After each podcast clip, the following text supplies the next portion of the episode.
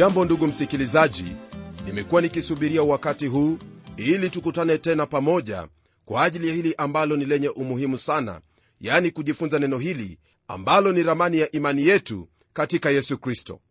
Sifa na heshima na utukufu zimrudie yeye ambaye ametupa siku hii kwa neema yake na kutupa uzima ili tuendelee kufahamu ni jinsi gani tunavyoweza kuendelea kuishi katika maisha hayo yanayompendeza daima huyo naye siye mwingine ndugu yangu bali ni bwana wetu na mwokozi yesu kristo.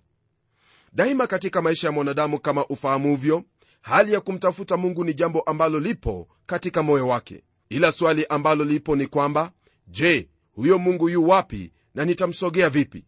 Kila mahali ulimwenguni mwote wapata kwamba kuna kila wazo kumuhusu mungu na jinsi ambavyo waweza kumsogea. Fahamu kwamba sineni habari ya miungu bali habari za huyo mungu aliyeziumba mbingu na nchi. Kama tulivyojifunza na kuona kwenye kipindi kilichopita wale watu wa israeli wao walitunukiwa kutangulia kuwa na uhusiano na mungu.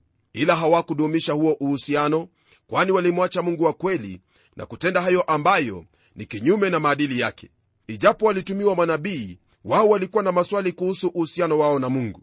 Nam hilo au hayo waliyoyanena ndiyo nataka tuyazingatie kwenye somo letu la leo ambalo latoka kwenye sura ya sita aya ya 6 hadi nane ya hiki kitabu cha nabii mika.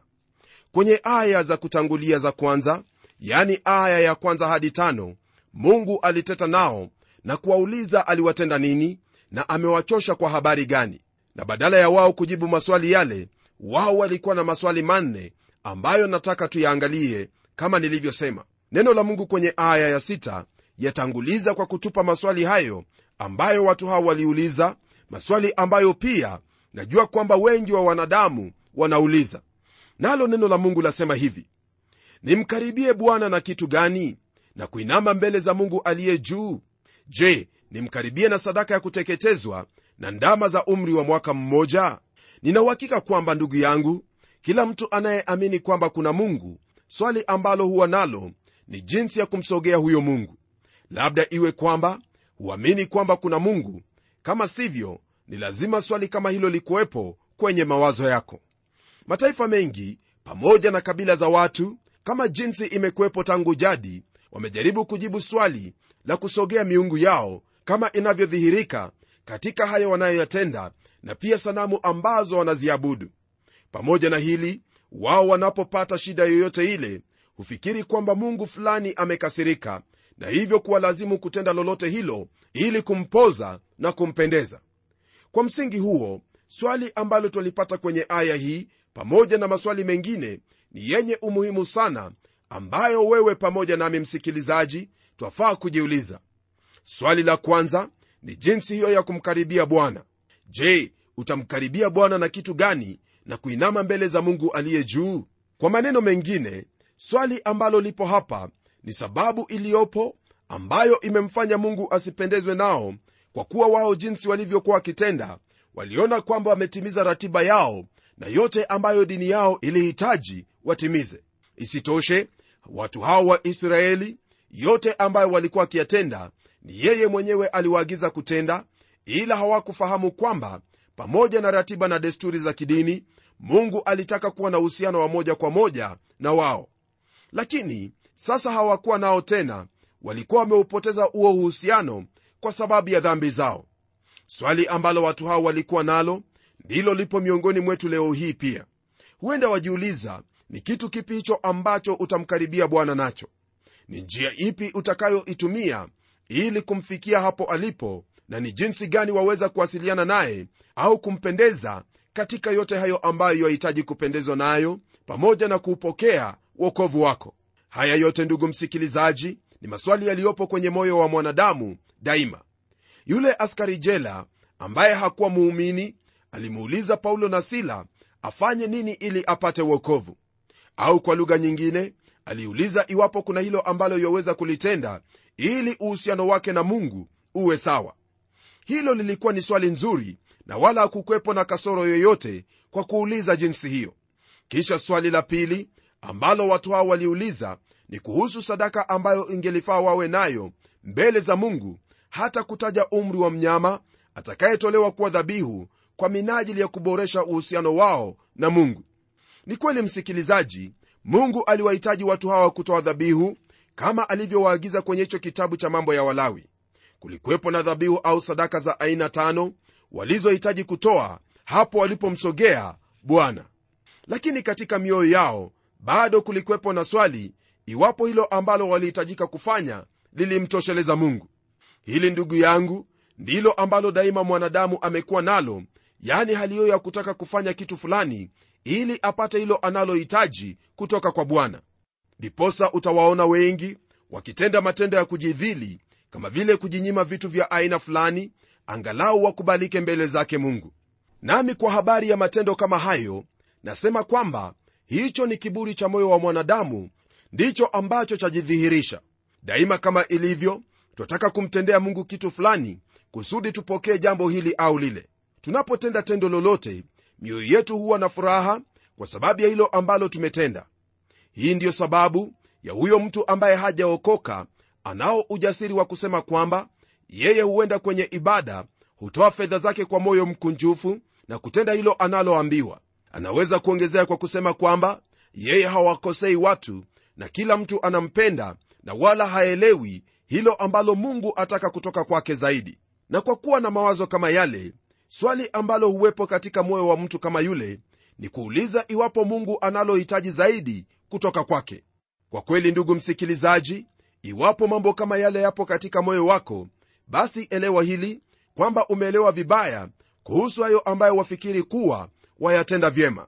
Siku zote watu hujiuliza watafanya nini ili kuokolewa? Wazo kama hili ndilo ambalo twalipata kwenye kitabu cha injili ya yohana sura hiyo ya 6 aya ya 28 na 29 ambayo yaonyesha jinsi siye wanadamu daima twataka kutenda matendo ambayo mungu atatupa muhuri kwa kutuokoa. Sikia neno hili lasema nini kwenye sehemu hii. Basi wakamwambia tufanyaje ili tupate kuzitenda kazi za mungu yesu akajibu akawaambia hii ndiyo kazi ya mungu mwamini yeye aliyetumwa na yeye. Kwa hili jibu ndugu yangu ambalo lilitoka kwenye kinywa chake bwana wetu yesu kristo ni wazi kwamba lolote ambalo mwanadamu yuatenda mbali na kumwamini huyo aliyetumwa yaani yesu kristo ni ubatili.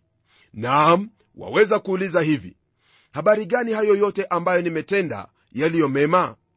Kutenda mema si vibaya hata kidogo tena na kuhimiza uendelee vivyo hivyo. Ila mwenzangu matendo hayo hayakuhakikishii wokovu hata kidogo. Nisikie tena unielewe vyema kwa msingi wa hayo ambayo kristo yesu aliyanena. Nam matendo unayotenda hayana msingi wowote ule wa kukuhakikishia wokovu au kuingia kwenye ufalme wake bwana. Ndugu yangu kwa kweli hicho unachokitenda ni kwamba unaanzia nyuma ukienda mbele waanza na matunda na huku wasahau mti ambao huzaa yale matunda. Matendo hayo mema ni lazima kutoka kwenye mti au mzabibu ambaye ni yesu kristo. Kwa hivyo hilo ambalo mungu anakuuliza utende ni kumwamini yesu tu na wala siyo linginelo. Ni hiyo imani utakayokuwa nayo katika kristo ndiyo itakuletea uokovu au kwa usawa utapandwa kwenye ule mzabibu nawe utazaa matendo ambayo yakubalika mbele zake mungu. Imani katika kristo huzaa matendo yanayompendeza mungu na siyo matendo ndiyo huonyesha kwamba wamwamini kristo au mungu. Kwa kuwa kuna wengi ambao hutenda matendo mema lakini hilo jina liletalo uokovu hawataki kulisikia hata kidogo. Kwa hivyo kama nilivyosema hapo awali matendo yako hayana uhusiano wowote ule na uokovu wa nafsi yako. Hili ndilo jibu kwa swali la kwanza pamoja na swali la pili ambalo kila mtu huuliza ni jinsi gani anavyoweza kumkaribia bwana. Baada ya kuona maswali hayo mawili hebu tugeukie kwenye sura ya saba tuone ni nini hilo ambalo watu hao waliendelea kuuliza. Neno la mungu kwenye aya hiyo ya saba linalo haya ya kutwambia je bwana atapendezwa na elfu za kondoo waume au na elfu kumi za mito ya mafuta? Je nimtoe mzaliwa wangu wa kwanza kwa kosa langu mzao wa mwili wangu kwa dhambi ya roho yangu? Haya maswali ndugu msikilizaji kama yalivyo ni maswali yanayoonyesha kwamba watu hawa walitaka kumpendeza mungu kwa vyovyote vile. Naam ni kana kwamba wanauliza iwapo hawajafanya hilo la kutosha ili kumpendeza mungu. Hitaji ambalo lipo katika mioyo ya watu hawa ndilo ambalo huwafanya wengi kutenda matendo mema na hata kuzidisha kwa kuwa hakikisho hilo la uzima wa milele yaani wokovu hawanalo hata kidogo. Wanayatenda hayo ambayo wanamtaka mungu awapongeze kwa kuwa kulingana na kuelewa kwao wametenda zaidi na ni lazima mungu afurahie hilo ambalo wamelitenda. Kisha swali la nne ambalo watu hao waliuliza kwa habari za kumsogea mungu ni hilo ambalo lapita mipaka yani hilo ambalo lahusu iwapo watahitaji kuwatoa wana wao ili waweze kufanya fidia ya kosa lao au uzao wa mwili wao kwa ajili ya dhambi za roho yao jibu kwa swali hili lilikuwa lenye umuhimu sana kwa kuwa watu wale walikuwa wamezungukwa na wapagani watu walioabudu miungu yao kama vile moleki na baali. Kwenye ibada ya miungu hiyo watu wale waliwatoa wanao ili wawe dhabihu ya kuteketezwa. Hili hawakulifanya wakati ambapo watoto wale walikuwa wamekufa bali walitoa wale watoto wakiwa hai ili hiyo miungu yao iweze kupokea sadaka yao. Na hata kulikwepo na huo wakati ambapo israeli walifuata njia hiyo wakati wa utawala wa ahazi na yule mfalme aitwaye manase. Hawa wawili waliwatoa wana wao kama sadaka ya kuteketezwa ila swali ambalo lipo ni hili je hilo ndilo mungu aliwauliza kufanya?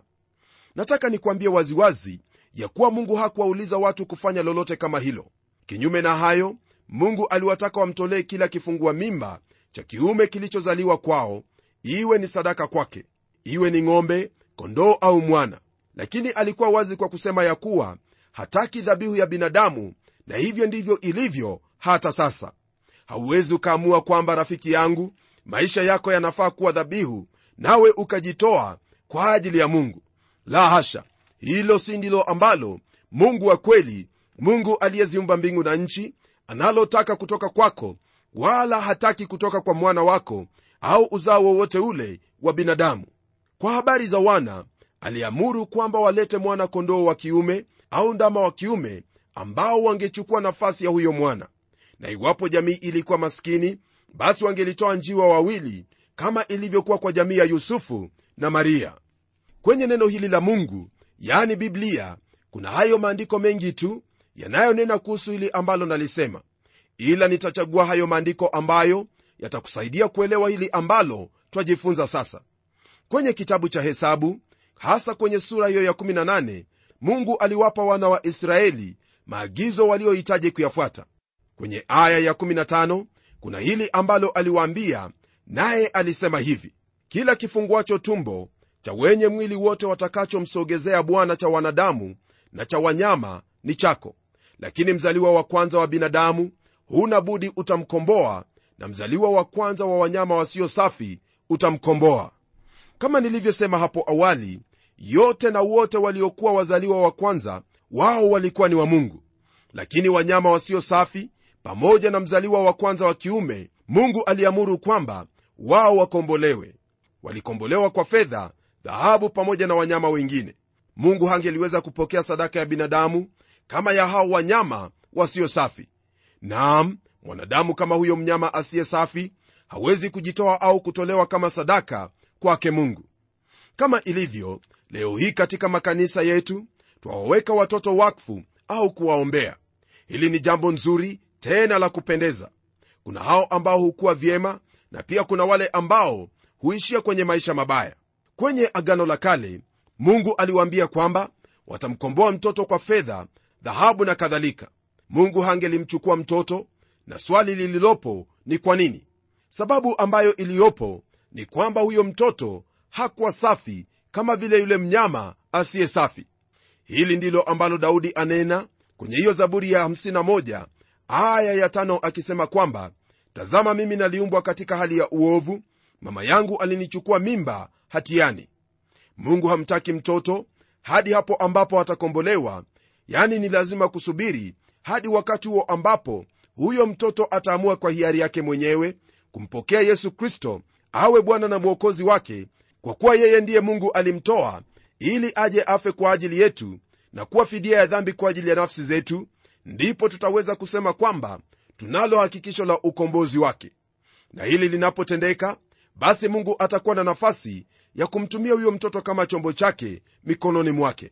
Kwenye kitabu cha kutoka neno la mungu lasema hivi nitakasie mimi wazaliwa wa kwanza wote kila afunguaye tumbo katika wana wa israeli wa binadamu na wa mnyama ni wangu huyo. Hiyo ni kwa mujibu wa sura ya 13 aya hiyo ya pili. Ila tunapogeukia kwenye kitabu cha mambo ya walawi sura ya 18 aya ya 21 twapata hilo ambalo mungu anabainisha kwa habari ya hili ambalo twanena kuhusu habari ya kutoa wanadamu kama dhabihu. Nalo neno lake bwana lasema hivi kwenye sehemu hii. Nawe usitoe kizazi chako chochote na kuwapisha kwa moleki wala usilinajisi jina la mungu wako mimi ndimi bwana.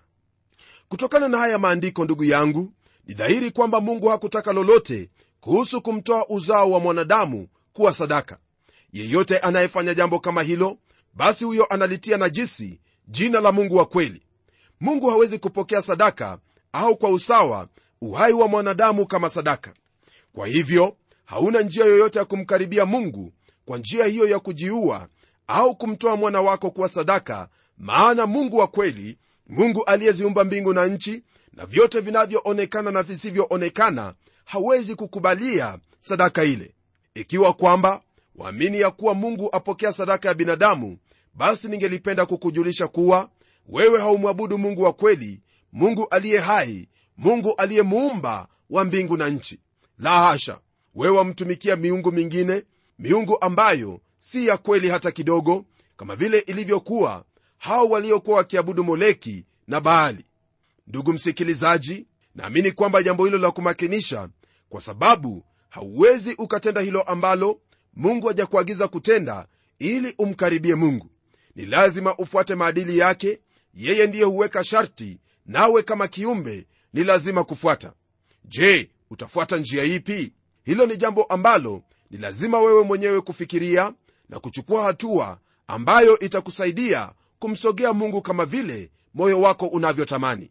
Usisahau kwamba matendo mema pamoja na mengine yote ambayo waweza kuyafanya yote hayo siyo msingi wako kumsogea mungu.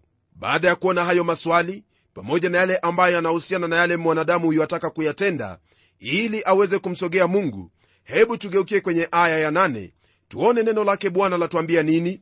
Kwenye sura ya sita ya hiki kitabu cha mika. Nalo neno lake bwana lasema hivi. Ee mwanadamu yeye amekuonyesha yaliyo mema na bwana anataka nini kwako? Ila kutenda haki na kupenda rehema na kuenda kwa unyenyekevu na mungu wako. Kwenye aya hii kama ilivyo twapata jibu zaidi kwa hayo maswali ambayo yalikuwepo hapo awali kwa wale watu ambao walikuwa wamekaa katika giza kuhusu jinsi ya wao kumsogea mungu walitaka kujua iwapo kumsogea mungu itawagharimu sadaka za kuteketezwa na idadi ipi ya wanyama ambayo wanahitaji kutoa na hata iwapo wangeliweza kutoa uzao wa mwili wao ili wapate fursa hiyo ya kumsogea mungu. Bali ni wazi kwamba yote hayo kulingana na aya hii yalikuwa ni ubatili kwa kuwa mungu hakutaka yoyote kama hayo kutoka kwa mwanadamu awaye yote. Naam yote ambayo mwanadamu yaweza kutenda ya kidini bila ya uhakika wa moyo ni hilo ambalo ni ubatili tena lilenye kuukera moyo. Kwa kuwa haufikii hilo ambalo walihitaji katika moyo wako hasa kuwa na uhusiano huo wa karibu na mungu ambaye wamtaka sana mungu ambaye unamtazamia awe pamoja nawe. Mambo haya ya matendo ya kidini msikilizaji hayana umuhimu wowote ule kwa kuwa mungu hawezi na wala haanzii hapo. Mpendwa kwa hilo ambalo ulihitaji kujua kwamba mungu yahitaji kutoka kwako ni hili ambalo lipo kwenye aya hii. Tutakapokutana kwenye kipindi kijacho tutatalii aya hii na kuona hayo ambayo mungu yuwataka kutoka kwako ee mwanadamu. Kwa sasa hebu tuombe pamoja ili mungu atusaidie kutenda na kuelewa hayo ambayo anatuhitaji kuyatenda. Na tuombe. Mungu wetu mungu utupendaye nalibariki na kuliinua jina lako kwa kuwa uu mungu wa kweli nawe wataka tukufuate katika kweli siyo kweli yetu bali katika kweli yako. Tazama kama wanadamu kuna hayo ambayo tumefikiri na kutenda ili kukusogea lakini yote huwa ni ubatili. Twaomba pamoja na msikilizaji wangu ya kuwa hayo ambayo tumejifunza hadi sasa yatakuwa mwelekeo wa hilo ambalo wahitaji tutende kwa habari za ibada yetu kwako. Twakushukuru kwa kuwa utaendelea kuwa pamoja nasi pamoja na kutumulikia njia hiyo ambayo ni ya haki kwetu kuishi na kukusogea. Hili naliomba kwa imani nikijua kwamba ndilo utakalotutendea maana tumeomba katika jina hilo la yesu kristo aliye bwana na mwokozi wetu. Amen.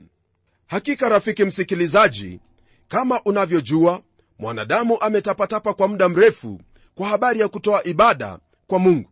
Leo hii kwenye mafundisho yetu tumeona na kusogea hilo ambalo litatuelekeza kwa jinsi hiyo ambayo jibu la mwanadamu kwa jumla litapata kujibiwa ni jinsi gani ambayo yaweza kumsogea mungu na kukubalika kwake.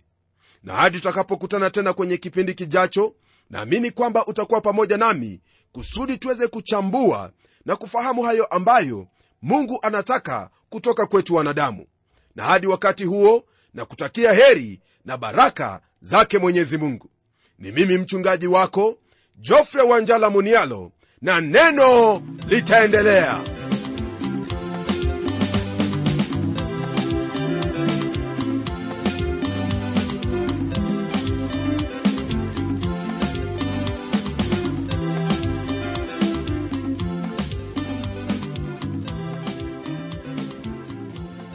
Ndiyo msikilizaji wangu neno ni lazima liendelee. Kwa hivyo hebu tuandikie barua utueleze jinsi hili neno la bwana linakubariki. Anwani yetu ndiyo hii ifuatayo. Kwa mtayarishi kipindi cha neno transworld radio sanduku la posta ni 21514 nairobi kenya. Kumbuka msikilizaji wangu waweza kununua kanda ya kipindi hiki ambacho umekisikiza leo. Ikiwa tu utatuandikia barua ili utuambie hivyo na hadi wakati mwingine ndimi mtayarishi wa kipindi hiki pamela omodo nikikwaga nikikutakia mema leo. Neno litaendelea. Neno